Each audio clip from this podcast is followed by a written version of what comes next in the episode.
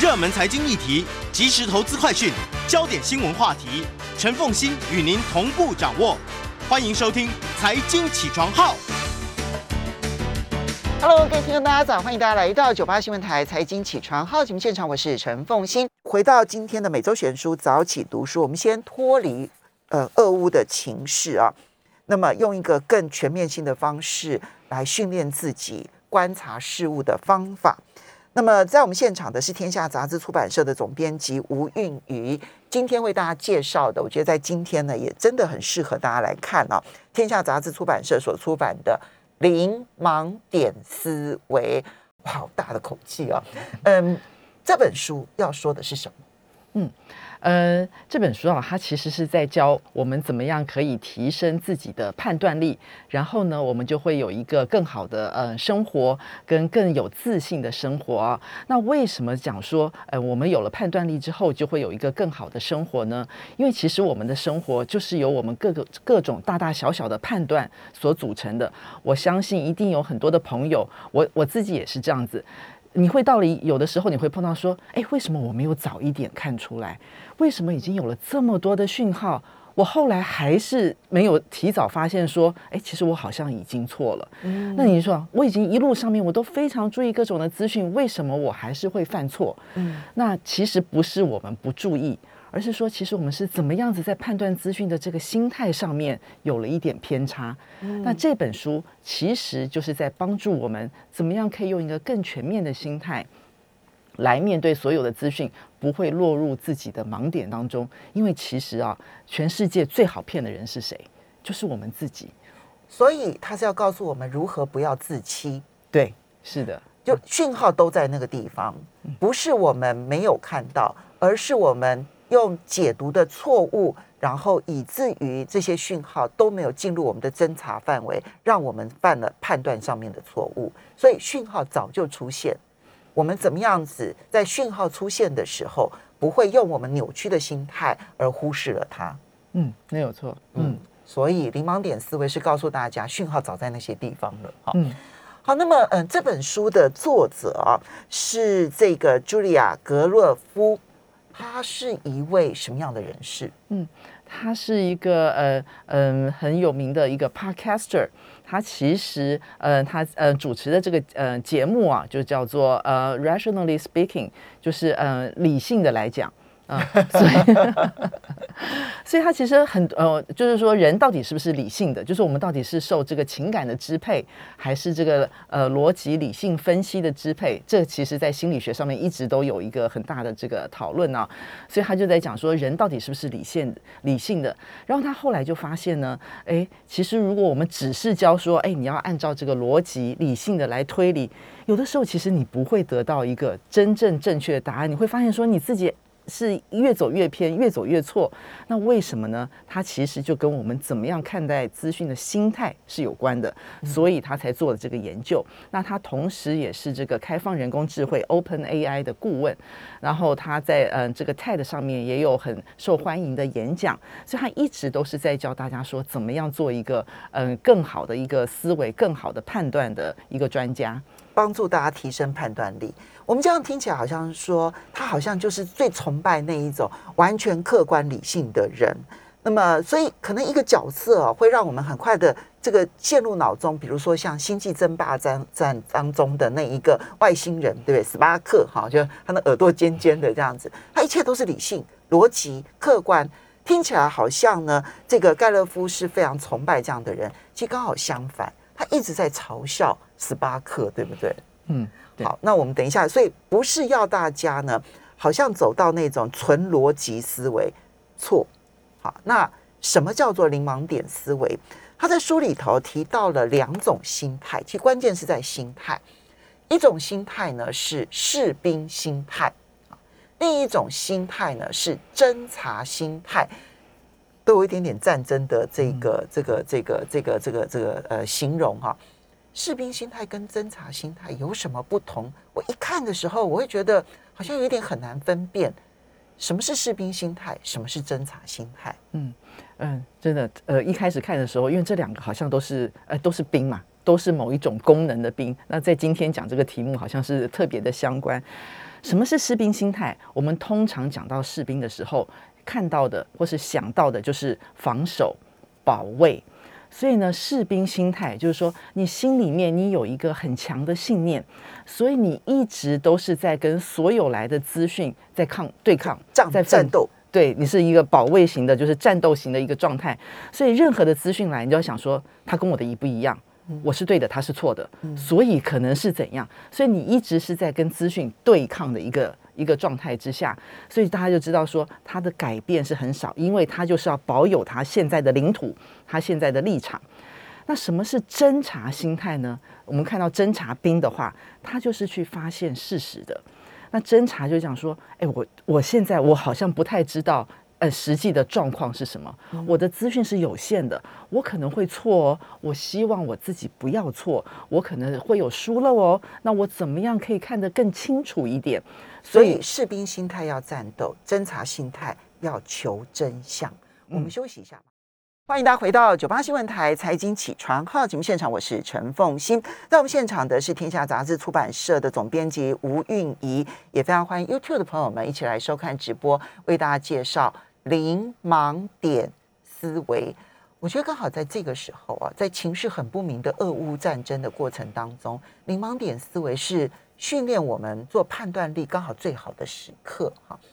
那么，嗯，你刚刚提到说，作者分为士兵心态跟侦察心态，感觉上士兵跟侦察都在作战，但不同的地方是，士兵是攻击、攻击、攻击、攻击，然后呢，就是对于所有侵入他领地的，就全面性的攻击作战，他把对方击退。所以，他如果跟自己信念不符合，我一定要驳斥对方的信念，驳斥对方的讯息。所以讯息真假不重要，维持我自己的信念价值最重要。可是侦查心态不一样，侦查兵的目的是要找出真相，所以他不是要去击退任何的讯息，而是要去判断所有的讯息当中背后的真实是什么。所以一个是在战斗，一个是在找真相。嗯，对，差别就在这里。对，就是是，嗯，侦查一直希望就是说，哎，我现在的地图是不完整的，就像刚刚凤行讲说，哎，为什么是，嗯，就是我看到的画面跟现在的新闻好像有一些矛盾，所以中间的落差可能是什么？我怎么样多去得到一点资讯，可以让我的地拼图，我的地图可以更完整一点，它更接接近真实的状况的可能解释是什么？而不是说，哦。这个嗯，全面开战，它就是全面开战，所以这些画面它可能是底类的，这个画面是不对的，就不会是这样子的心态。嗯，所以你在嗯，当你发现有疑惑的时候，怎么去找出来？好，那如果说士兵听起来侦查心态才能够让我们在判断上面正确啊，那为什么我们好像人类更习惯于士兵心态？士兵心态有好处吗？嗯，对。其实听到这边一定会觉得说，哎，那当然是侦查心态比较好啊，那才能找到真相嘛，我们才能够接近事实。那怎么还会有士兵心态？可是我们现在想想，我们每一天自己，我们自己是不是很多的时候，我们很希望看到的东西就是如我们自己所想象或是所相信的？那为什么会这样子？因为其实，在我们每一个人的身上，都同时有士兵心态。跟也有侦查心态，那想说，那侦查心态它是比较好的，为什么我还会有士兵心态在我身上呢？因为其实士兵心态它是有功能的，嗯，而且呢，它是我们很需要的一个功能，就是它可以让我们有安全感，嗯，它其实是有情感上也有社交上面的需求，就是我们每一个人都希望自己是对的，嗯，是好的。我是比较优秀的，我是高过于别人的，所以其实士兵心态，因为像我们刚刚讲的，它是防守的，就是你对于你的信念，你会有一个很坚强的维护。所以呢，就是我们需要这样子，就是有一点安全感。就像说，诶，呃，举一个很简单的例子，如果我们今天嗯去呃追求一个人，嗯要约人家出，呃要要约男朋友或是女朋友出来，然后你打了电话，他都不回电话，然后那个时候讲说，你心里面可能就会想说啊，其实他也没有那么好，就是你得不到的时候，你就去做一个酸葡萄的解释，嗯，这个其实也是一种士兵心态，就是我们要维护自己，我们觉得说，哎，我没有错，我自己蛮好的，一个心理安慰的一个需求。所以从个人的角度来讲，我去对于外面的现象去做一个有利于自己的解释。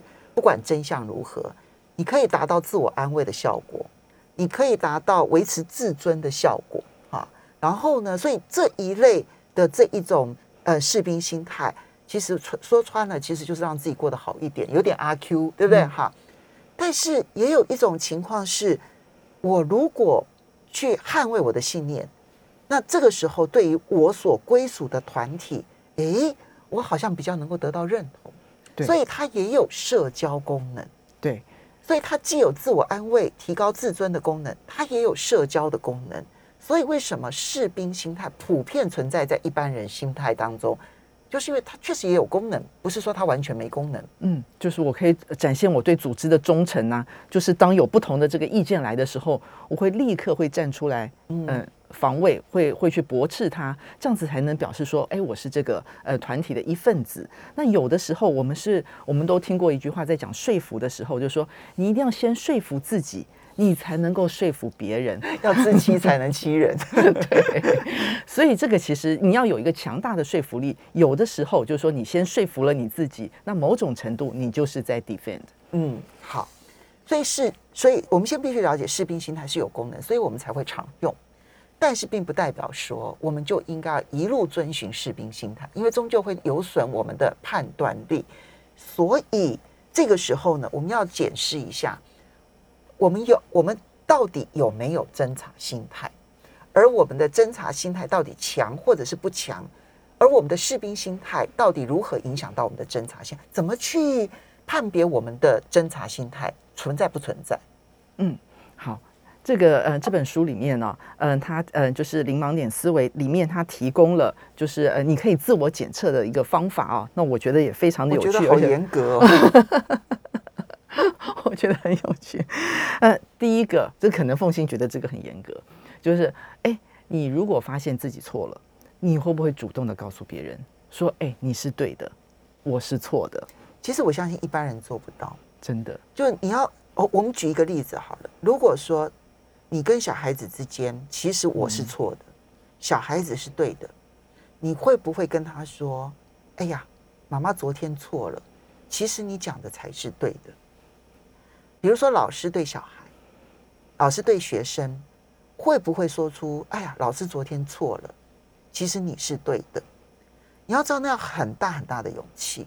嗯，其实我 我我有印象，我在大学的时候啊，有一堂课，那么嗯。这个这个这这堂课的老师很严格哈，然后嗯，其实修他课的同学不多，因为不敢修，因为他分数给的很严格的。然后呢，他当时提到了一份研究报告，那我这么凑巧，我刚好在前几天在系图书馆看了那一个期刊，看了那一个研究，然后我觉得很有趣，所以我有记下来。所以老师在讲的时候，我说。老师，我昨天看这个研究期刊的时候，他讲的是这样，跟你讲的有点不一样。然后老师就说：“怎么可能这样子？”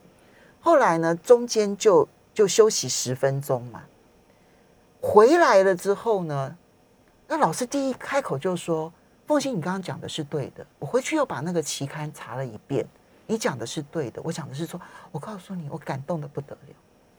对，所以从那之后，我才知道说。”那那我会觉得这个老师更伟大。我其实没有小看这个老师，我从那一刻我才知道说，敢说出自己错了，对方是对的，其实是比较强大的，但一般人做不到。嗯，其实我们如果放在工作的职场，你想说有多少的主管，嗯，就是做了错误的判断之后，敢跟自己的团队讲说。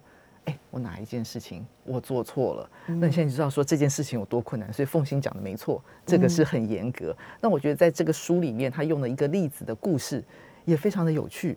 那是呃，美国的这个开国的总统林肯，就是在南北战争当中最重要的林肯。就到目前为止，他们公认呢，就美国最棒的总统呢，大概林肯都是绝对是前三名的。每一次调查，嗯，对，那就是在嗯南北战争的时候，那就是呃呃有一个很呃北方的一个将领啊，就是格兰特将军，北方大将，他一直想攻占一个地方，然后他们都没有成功。后来格兰特他决定要用一个方式从呃某一个地方进攻。林肯他其实是不同意的，他觉得这个是一个错误。嗯，可是后来格兰特他还是这样做了，而且他进攻成功了。嗯，他的判断对，他的判断是对的。所以后来呢，林肯还写信给他说：“哎，这件事情你的判断是对的，我原来那样子想，我是错的。”其实林肯并没有告诉格兰特，之前没有告诉格兰特说我不赞成你的进作战的策略。他是在信中坦诚，你这样的作战策略，我其实原本是不赞成的。我认为你应该要怎么样怎么样怎么样。哈，所以他坦白的告诉格兰特，我本来是不赞成的。其实他之前没有让格兰特知道。对。可是他在信里头反而承认了这件事情。他说，但是后来我看到整个战事的发展，格兰特将军。我不但要赞赏你，而且我要告诉你，你对了，我错了。你想说这件事情有多困难呐？嗯，这他是林肯呢，而且他如果因为他原来没有跟他没有公开过他的立场跟他的想法，所以他如果收起来，没有人会知道他的判断是错的，是不一样的。可是他居然写了这一封信去承认这件事情。好，这是第一个。你有没有在别人对自己错的时候，不但是承认自己错？而且是要告诉对方，你对了，我错了。嗯，好，这是第一个。这个是，第二个，第二个。好，第二个呢，就是你通常会如何回应别人的批评？我们通常都会讲说，哎，你们有任何的意见都可以告诉我。对对对对对。可是你真的听到真实的批评、不同的意见的时候，你会怎么样子的回应？那如果我们用一个高标准的来看的话，你是不是曾经感谢过？给你不同意见的人，甚至正式的酬谢他，谢谢你告诉我了这件事情。你仔细想想，这是困难的。所有批评自己的人，然后呢，除了那谩骂的除外了哈，但是他很具体的给了你建议，不管那个建议可好不好，你有没有？而且有些东西还真的说中，其实说中刚好就会自己的痛点。你能不能够不但接受他的批评？这个不重要，这个呃，这个固然很重要，但这不够啊！你还可以告诉对方说：“哇，你的批评对我的帮助很棒。”我们有这种雅量，嗯，这是第二个，嗯，好，那还有就是像刚刚讲的，你会不会设法证明？自己是错的，嗯，就像我们说，哎，我们看到说，哎，我如果相信了这个画面上面这个战士是平静的，我会不会自己去找资料说真的是这样吗？我是不是看了一个错误的讯息？我可不可以有一个更好的判断？就是你会不会设法去证明说，哎，我可能是错的，而去找进一步的资讯？这一点呢更困难，就是我做了一件事情，但我开始有一点点不安，我会积极主动去证明我错了吗？嗯，书里头有举了一个例子，就是有一位作家写了一段话，然后很受欢迎哦。他后来太受欢迎了之后，他有一点点不安，因为他没有做仔细的调查。他回头去很认真的去证明他错了，然后写信告诉大家我错了。休息一下，马上回来。欢迎大家回到九八新闻台财经起床号节目现场，我是陈凤欣。在我们现场的呢是天下杂志总编辑。吴韵仪，天下杂志出版社总编辑吴韵仪，也非常欢迎 YouTube 的朋友们收看直播。零盲点思维，来怎么样子提升我们自己的判断力啊？那么要提升自己的判断力，其实你必须要把自己的士兵心态转为侦查心态，因为只有侦查心态可以帮助我们在未来的在现在所处的环境跟未来所处的环境所画的地图越来越接近真实。那这个是侦查心态很重要，就我根据真实来做判断，我才不会误判。那你怎么找出真实呢？他先说你的心态里头，你自认为客观、理性、公正都是没有用的，对不起，都没有用哈。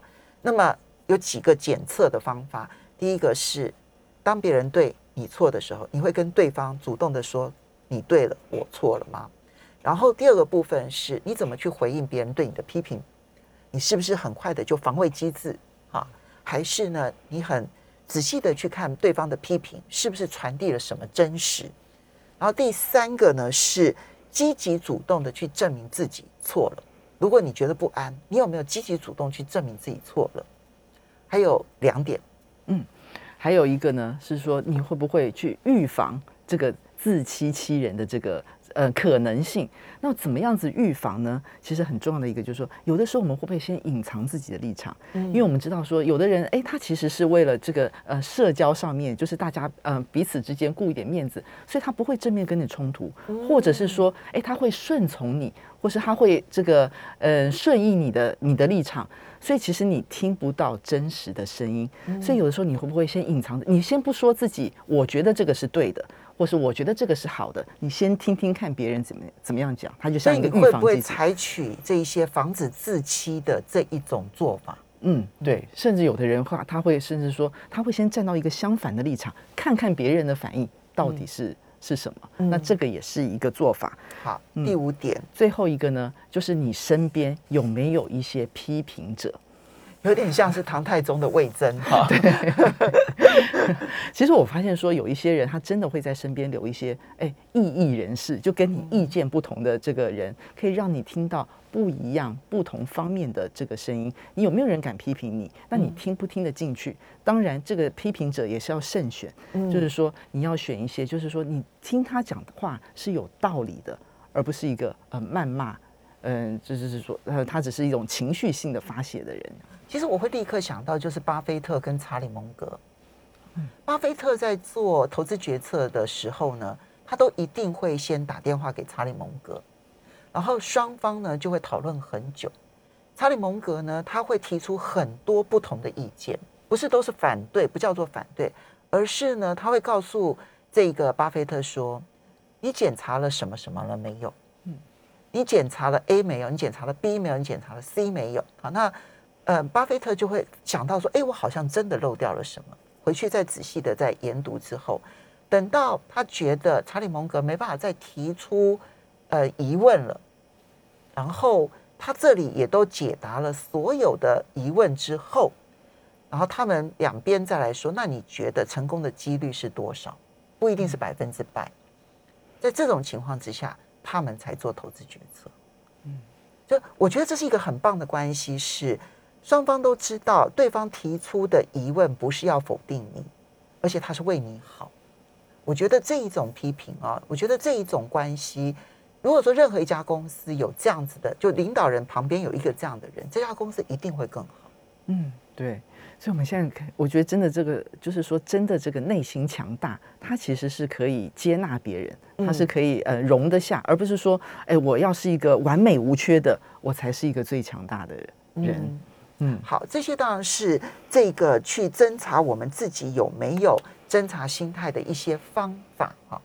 可是最终我们其实还是要讲说，要怎么样能够完整性的建立侦查心态，其实要从我们日常习惯当中来改变呢。嗯，要改变哪些事情？嗯好，呃，要改变哪些事情？其实，呃，很重要的第一个就是我们要先呃了解到，就是说我们可能会有士兵心态呃的时候的出现，所以我们要怎么样可以呃解决自己心里面想要有这个安全感，想要有这个呃优越感的这个需求，那这个可能是。第一个要要改变，你要知道自己什么时候会有这样子的需求，就是你怎么呃，我们很难面对现实，嗯，然后，所以呢，呃，因为我们不敢面对现实，因为我们想要一个安全舒适的感觉。那你怎么样去面对那个最困难的现实？其实是要帮助自己有一个步骤。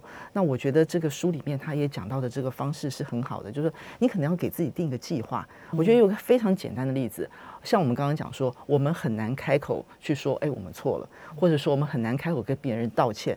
那如果你今天换一个方式问自己说，如果今天我要道歉的话，我打算怎么说？诶它会是一个什么样子的情况？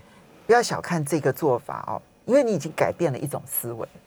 前面是说我不敢道歉，对不对？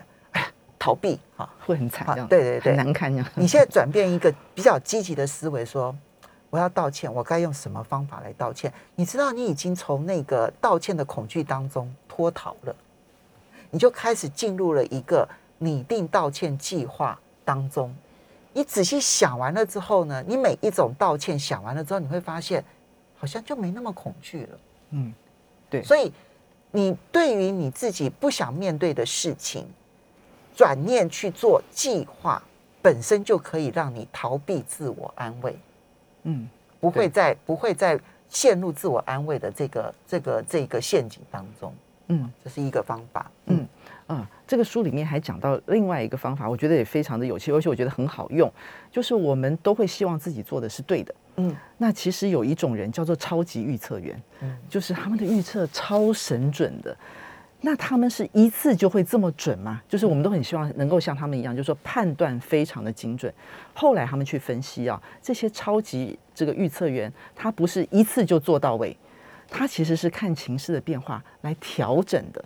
那这跟我们去做判断也是一样，就是你不要一次就说一定是这样子，这个是百分之百，你给自己留一点余地，你要看一看状况。就是我我觉得现在好像是是这样，就像我们讲说，哎，这个呃俄乌的战争它可能是怎么样子，然后你再看情势的变化，你再来慢慢的调整。所以你要容忍自己有灰色地带。这个呢，其实我印象很深刻，因为很多的书都会提到这个研究。其实我们曾经为大家介绍过这本书《超级预测》哈，Ted Rock 哈，他所做的这一个泰特泰德洛洛克哈啊，应该是泰德洛克他所做的这一个长达十几年、二十年的研究哈，去研究说哪一些人对于很多的事情，他都可以预测近乎神准。其实并不是他原本就就预测神准，他们发现他们有一些方法哈。第一个就是我对这件事情我的把握程度是多少，他不是要求他一开始就是百分之百或是零，你可能先问自己，我的把握程度如果是百分之五十五，你就先在百分之五十五画一个点，接着你去收集资料，然后诶，我因为得到了什么讯息，我可以把这个准确度拉高到百分之七十。然后可能拉到百分之八十，又可能拉回到六十，然后最后又到九十，就是它是一个渐进的过程，不是一开始就百分之百。因为你如果一开始就是百分之百，一旦遇到不同的讯息，你就开始 defense，就开始防御，然后就把这个讯息给丢掉。因为一开始百分之五十五，所以你就会想说，那我要在诶这个部分可以帮助我往哪一个方向走？我觉得这一招对。每一个人应该都会帮助非常的大，因为很多事情，就算我现在预测它是对的，也许未来会出现变化，我们不能拒绝变化。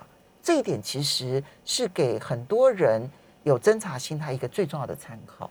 嗯，这个就是呃，就是我们每一次下注的时候，我们都知道我们自己在下的是什么注，然后我我为我是基于什么样子的理由，有多少的信心下这个注，然后你就会每一次每一次更接近最后那个终点。不然的话，现其实现在的情势都变化的非常快，你一下子就觉得说一定是这样，你后来就不敢改变了。嗯，这像凯伊兹所说的话，他说：“如果我得到的讯息出现了变化，那我就会改变。”你呢？